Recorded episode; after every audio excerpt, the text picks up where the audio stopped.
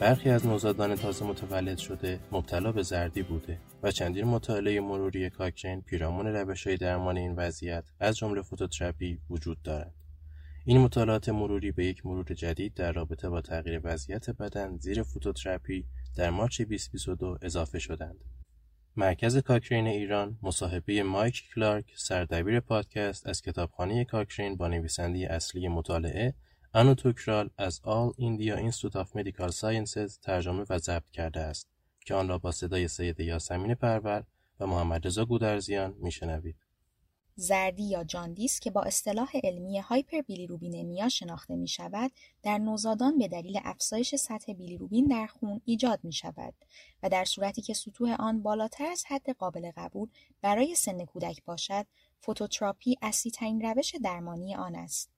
فوتوتراپی با استفاده از یک منبع نور با یک طول موج مخصوص بیلیروبین را در پوست به یک ایزومر محلول در آب تبدیل می کند و معمولا نوزادانی که تحت درمان با فوتوتراپی قرار می‌گیرند به پشت خوابانده می‌شوند با این حال یک رویکرد جایگزین آن است که وضعیت بدن نوزادی که تحت فوتوتراپی قرار دارد به صورت دوره‌ای به شکل خوابیده به پشت، به بغل و به روی شکم تغییر یابد.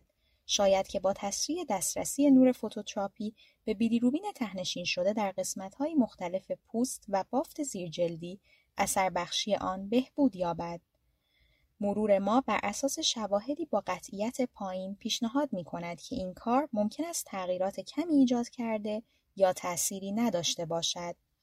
ما تأثیرات این مداخله را بر میزان کاهش سطح بیلیروبین و طول دوره درمان در نوزادان تازه متولد شده همچنین تأثیر آن را بر نیاز به تعویض خون یا تعداد دفعات لازم برای انجام آن، عوارض عصبی ناشی از افزایش بیلیروبین، عوارض جانبی فوتوتراپی و بروز سندروم مرگ ناگهانی شیرخوار بررسی کردیم.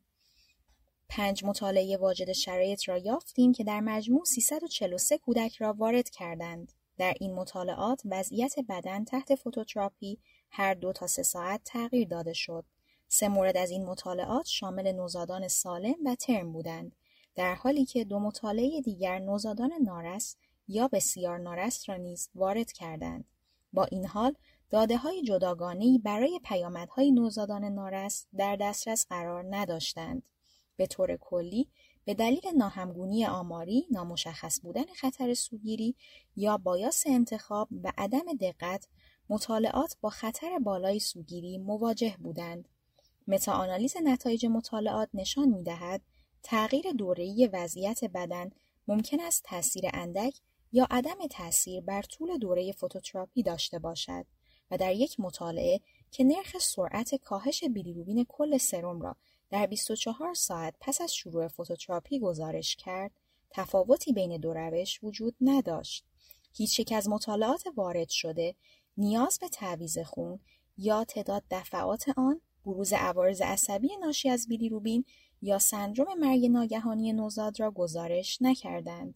در مجموع شواهد موجود که از قطعیت پایینی برخوردار هستند برای تعیین تاثیرات تغییر دوره‌ای وضعیت بدن تحت فوتوتراپی در مقایسه با عدم تغییر وضعیت بدن کافی نبودند. برای حل این موزل انجام مطالعات بیشتری خصوصا در نوزادان بسیار نارس و نوزادان مبتلا به وضعیتی تحت عنوان همولیتیک هایپربیلیروبینمیا مورد نیاز است. اگر می‌خواهید نسخه کامل این مطالعه مروری را بخوانید و در صورت در دسترس قرار گرفتن مطالعات جدید در جریان های آینده این مرور قرار بگیرید کافی است به آدرس cochranelibrary.com بروید و با تایپ phototherapy position and jaundice به زبان انگلیسی یا وضعیت بدن تحت فوتوتراپی به زبان فارسی در کادر جستجو آن را بیابید.